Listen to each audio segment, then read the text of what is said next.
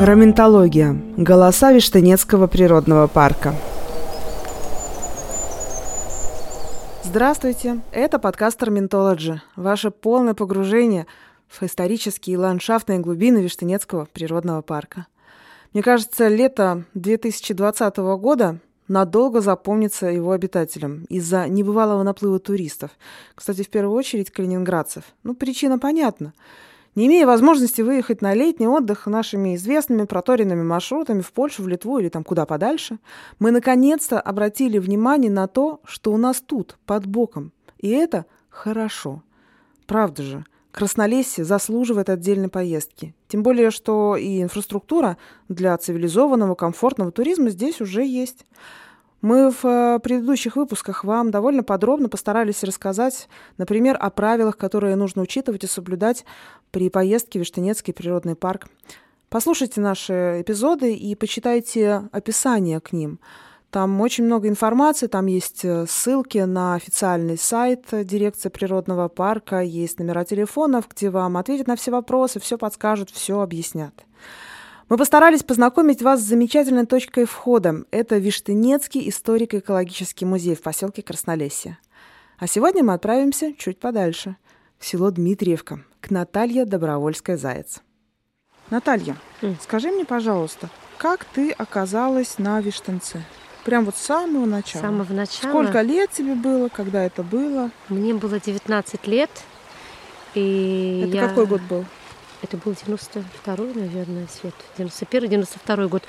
И я, мне Сергей приехал, брат мой родной, и он уже здесь купил дом и начал заниматься сельским хозяйством. Он приехал к нам в гости. Куда? В Луганск. На Украине? На Украине, да. И говорит, ой, ну ты закончила школу, вот сейчас закончила учиться, я уже где-то на практике работала продавцом в магазине. Он говорит, если хочешь, приезжай ко мне в Калининград. Летом поможешь нам, поработаешь. Э, а у него уже жили дети с детского дома Зеленоградского. Поможешь нам летом. А захочешь осенью, поедешь в Калининград. В большой город. Большой город, да. Э, в кафе, говорит, устроим тебе официантом. Ну, вот я приехала, лето поработала, и не захотела уезжать, просто осталась и все, и, и все. И в принципе не, не жалею ни одного дня. Думаю, я вообще-то, если честно, думала, приеду в Калининград, пойду работать, пойду еще дальше учиться, высшее образование хотела получить. Вот как-то не сложилось. Я вот знаю, тебе не пожалела. твой брат Сергей Заяц перед приездом поставил некоторые условия по приезду сюда. Ты должна была что-то выучить. Расскажи, он что. мне не условия сказал, он сказал, ты едешь в Калининград, но так как у нас тенденция, к нам уже едут немецкие туристы, говорит, ты выучись на права, пока у тебя то есть работа, то нету работы, mm-hmm. и пойди учи немецкий, потому что очень э, у нас это так востребовано и очень хорошо оплачивается, да. И я пошла, папа мне там дал денег, выучилась на права, и пошла первые, это мои начались курсы немецкого языка, я пошла брать частные уроки училась читать, писать буквы немецкие. Так как в школе учила французский, а знаешь, как у нас в школе учили языки? Парлеву француз? Да, да, да. То знали два слова и все, а. чисто. Вот. И вот так, и все пригодилось. Потом я приехала сюда. Правда, было много немцев, туристов, общались, и у меня появилось желание получить язык. И я уже начала сама изучать язык. А как у тебя появилось желание самой заняться хозяйством? Свет, ну это, наверное, естественный процесс, когда ты потихонечку растешь, развиваешься, выходишь замуж, у тебя появляются дети, ты покупаешь свой дом, и ты уже думаешь, ну, уже пора что-то самому начинать свое mm. развивать. Ну, это как бы такой, такой, наверное, естественный процесс mm. всех происходит. Приезжали друзья вначале жили, друзья друзей, ну так же, как и у Сергея начиналось. А потом ну, друзья привозили друзей, друзья уже платили нам деньги. И вот потихоньку это выросло в такое движение, вот как сейчас сельский туризм, агротуристика. А муж твой, Саша Добровольский, да. он ведь, получается, не местный, ну, в смысле, не краснолестнинский. Калининградец, да. То есть вы его сюда ходил. перетащили? Ну да, он приехал, и а у него уже выбора не было, потому что я сказала, я в Калининград не поеду. Мы когда с ним поженились, я говорю, так, нам нужно покупать дом, он говорит, ну да, конечно, потому что уже семья. Угу. И, в общем-то, я говорю, в Калининград я не поеду. Не, не и нет, не хотелось. Ну и он не хотел в Калининград. Ему, в принципе, тоже как бы очень все нравится. Mm. И деревня. Он говорит, а я все время, живя в Калининграде, мечтал жить тоже в деревне. В общем-то, все сошлось. Ну, я думаю, вы уже поняли, что разговор у нас с Натальей происходит в лесу. Вот прямо в лесу, на обрыве, над речкой Красной. Это вот она журчит, наверняка слышите. Тут кроме нас никого. Ни машин, ни людей. Ну, кстати, мобильного интернета тоже не очень много. Так что горожанину поначалу трудновато без этих наших привычных игрушек, без многочасового пролистывания соцсетей. И поэтому я хочу узнать, а из чего складывается вообще здесь обычный деревенский день? Из чего строится день? В Дмитриевке. В Дмитриевке встаешь, завтракаешь, отправляешь Прохора в школу на данный момент, да, ну и потом начинаешь делать какие-то дела. Я по дому или куда-то еду, еду учиться в последнее время в Калининград, еще что-нибудь. Саша идет, не знаю, строит дальше или там улучшает условия, газон косит. Я иду в грядки, клумбы. А что вы, кстати, выращиваете? Ну, мы выращиваем э, только салаты, зелень выращиваем, помидоры, перцы я уже у сестры беру, она все это выращивает, картошку у соседа покупаю, ну зелень. Молочная где вы Молочку берете? у брата у Сергея беру, у него в хозяйстве фермерское. Сыр, масло. Сыр, масло, творог, яйца.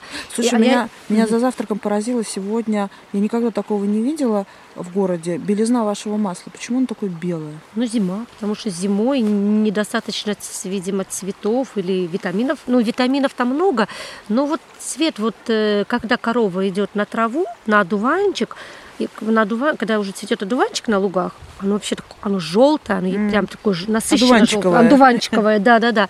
Но зимой вот такое бледное, да. Я тоже иногда меня поражает цвет, иногда думаю, оно как сметана цвет. ну. Да. И сметана, кстати, летом другой цвет имеет. Она более такая кремовая. Я всегда говорю, каждый должен кто-то уметь делать хорошо. И вот пусть он один делает. Вот ребята чай хороший делают. Да я вообще Сергея понимаю. молоко. У кого-то мед. У кого-то мед. У, у местных я очень... У меня уже есть две женщины, у кого я беру яйца. А капуста у кого? А капуста у Володи Райтера. Разная причем Разная, тоже. притом. Там сортов 9. Да я Там уже понимаю, это- что ты, не тут- видела его капусту никогда? Нет. Да вообще, там просто, там она какая-то, не, некоторые сорта, это какое-то произведение искусства, они как вообще просто красота.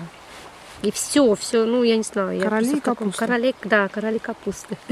В Дмитриевке у Добровольских вообще настоящее подворье очень внушительных размеров. Это надо видеть. Это хозяйский дом, гостевые домики, это банька, беседка, терраса. Кстати, очень элегантная. Вообще выйти ночью, посмотреть на небо, это дух захватывает.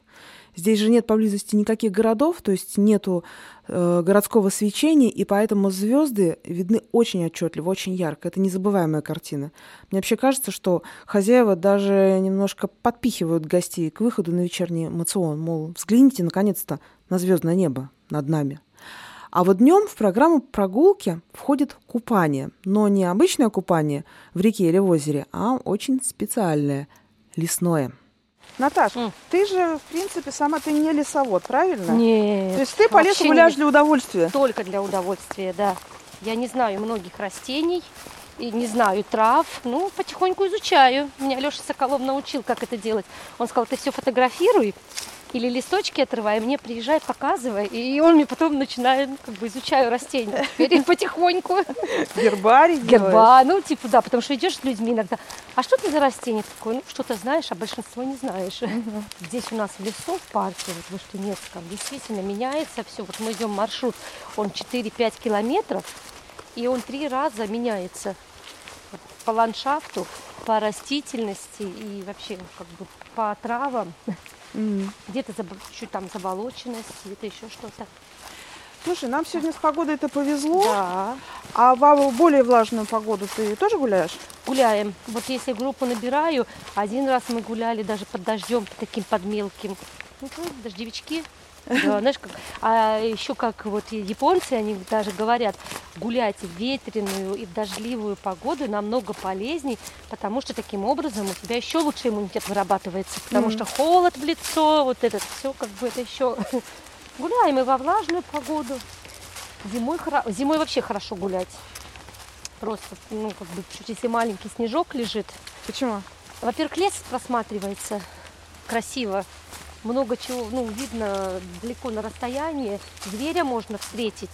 Мы часто встречаем косуль, оленей. Од- Один раз мы с Сашей гуляли, и вот таких два больших кабана встретили. Но мы уже, правда, дальше гулять не пошли. Потому что я говорю, Саша, ты как хочешь, но мы возвращаемся другой дорогой. Я не стала судьбу испытывать, хотя Саша уверял, что они нас тоже боятся, но мне как-то не захотелось испытывать судьбу. Я сказала, нет, нет, нет, дорогой мой. А вдруг не боятся? Ну а вдруг, так они стояли вот 50 метров на нас, такие две большие глыбы, и смотрят, мы на них, они на нас. Саша такой, нужно зафотографировать. Ага. Я такая, нет, я даже фотографировать не стала. В арсенале местных удовольствий есть еще одна статья, совершенно особенная, ради которой тоже стоит дождаться зимы. Это прогулки, не поверите, на снегоступах. Я сама только недавно услышала. Это такие древнейшие прототипы лыж, но не скользящие, не беговые, как в спорте, который нам всем хорошо знаком, а, как бы это сказать, ступательные, Выглядят снегоступы примерно как, э, вот скажем, широкая часть ракетки для бадминтона. Или по-другому их можно описать как широкие рамки с сеткой, образованные веревочками или там ремешками. Понятно, что использовать их можно только на плотном снежку. Так что пока мы с Натальей шуршим листвой и дышим воздухом. Прозрачным, свежим, лесным. И осматриваемся. Наталья называет этот маршрут парковым. Настолько красив здешний пейзаж. Он складывается из многоярусного великолепия. Вот представьте, в самом верху огромные сосны, устремленные в небо. На высоте наших глаз – кустарники, а под ногами расстилается, как ни банально звучит это сравнение, но мне другого сейчас на ум не приходит, простите. Это именно ковер. Пестротканый ковер из мха, травы и опавших листьев.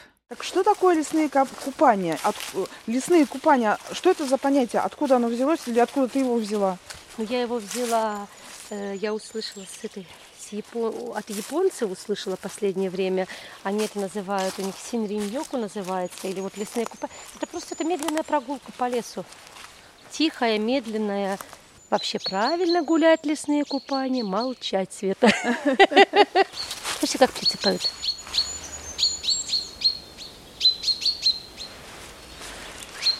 Но вернемся, однако, домой. Нас тут ждет еще одно очень важное священнодействие. И я скажу так. Если бы в Калининграде выбирали лучший кулинарный рецепт 2020 года, то все шансы на победу я бы отдала луковому пирогу Наталье Добровольской. Вот, казалось бы, ничего хитрого. Обычное тесто, очень много начинки из жареного лука, сливки, сметаны, чуть-чуть специй, а получается волшебство. Как давно ты этот пирог печешь? Света, вообще рецепт этого пирога я знаю с 96 -го года. И уже с 96 -го года я для семьи его выпекала. Ну, очень редко. А почему редко? Ну, как пробовала, ну, потому что, ну, не знаю, потому что выпекала, и лук, лук, все, когда слышат луковый пирог, очень многие такие, что может из лука быть такого вкусного. И так, ну, выпекала, ну, а где... всегда думала, что он может всем нравиться, поэтому выпекала только для семьи, для а... гостей не всегда выпекала. А где ты э, взяла этот рецепт? Откуда? Этот рецепт у меня появился, я первый раз поехала на практику в 96-м году в Любик. И меня пригласила в гости семья, э, это фрау Шмидкернер, Гудрун mm-hmm. Шмидкернер. И в, когда мы пришли к ней в гости, она приготовила луковый пирог. И первый раз я там попробовала этот рецепт, я была в таком восторге. И, уходя с гостей, сказала, Гудрон, дайте мне, пожалуйста, рецепт. И она мне на листочке написала рецепт, и я начала его выпекать уже только для своей семьи. Потом, через два года, я снова попала к ней в гости в Любик. И мне было очень приятно, когда я ужала от них, они уже подарили книгу одного повара, и там в этой книге был именно луковый пирог. И уже потом я потихоньку, 98-99 год, уже стала угощать своих гостей. Сама-то модифицировала рецептик, добавляла что-нибудь? Ничего. Вот все как есть в книге. Но там, знаешь, еще есть с этим, с беконом. Да. Но я почему-то для себя решила без бекона. Мне больше нравится. А что Это у тебя в нем внутри? Лук, яйцо, сыр. Какой сыр? Сейчас у Сергея Зайца беру фермерский. Обычный сыр гауда. Можно а. гауда брать, можно... Я беру молодой белый сыр, э, типа брынзы. Какой есть? Любой сыр. Творожок не добавляете? Нет, творожок не добавляем. Сметана. Сметана. Сметана. М-м. Сметана, яйцо такое вот. Прованские травы. Ну все. Майоран. Тесто дрожжевое. Ну, тоже идет молоко, масло домашнее, дрожжи, угу. яйцо домашнее. В общем-то, простой, обычный, классический, наверное, рецепт дрожжевого теста. А что нужно с луком делать? Лук э, нужно немножко припустить на растительном масле, при этом добавить немножко туда прованских трав, чтобы они там раскрылись. Но перед этим его же еще нужно нарезать. Ну, конечно, нарезать, все? поплакать, конечно, нарезать, поплакать, да. Все плачут, да. Сейчас, так как мы его испекаем массово, иногда у меня гости, и гости мои теперь плачут от лука. Какой лук вы берете и где? Лук берем обычный. Э, белый или желтый? И бе белый беру у местных фермеров. И ну, когда уже заканчивается белый, обычный желтый лук, обычный, без всяких этих. Красный ни разу не пробовала, не знаю. Хочу попробовать взять красный, такой вот крымский.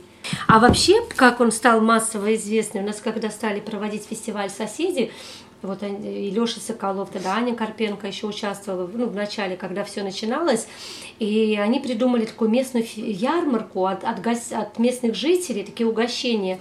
И когда мне ребята сказали, что хотите поучаствовать, чем бы вы могли выйти, я почему-то подумала, а не попробовать ли бы нам с луковым пирогом? И вот э, благодаря соседям фестивалю этот, этот пирог уже стал узнаваемый. Я уже его испробовала, что людям нравится.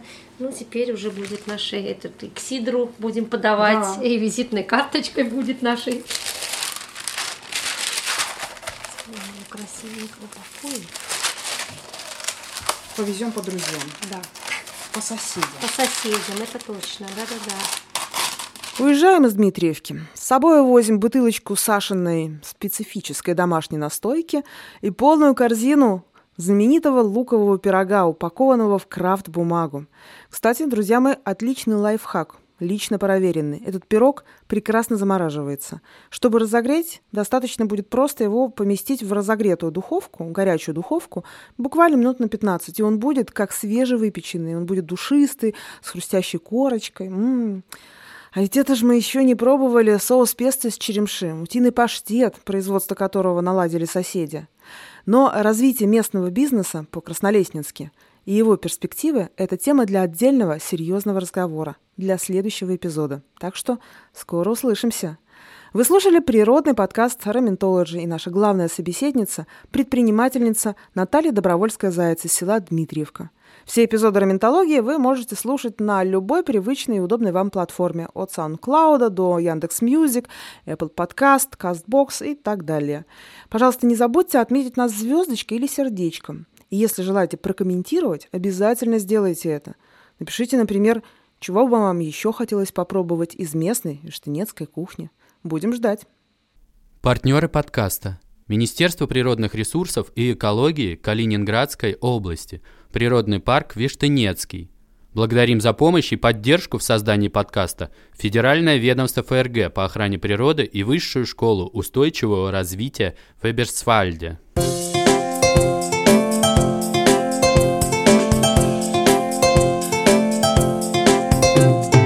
Раментология. Голоса Виштынецкого природного парка.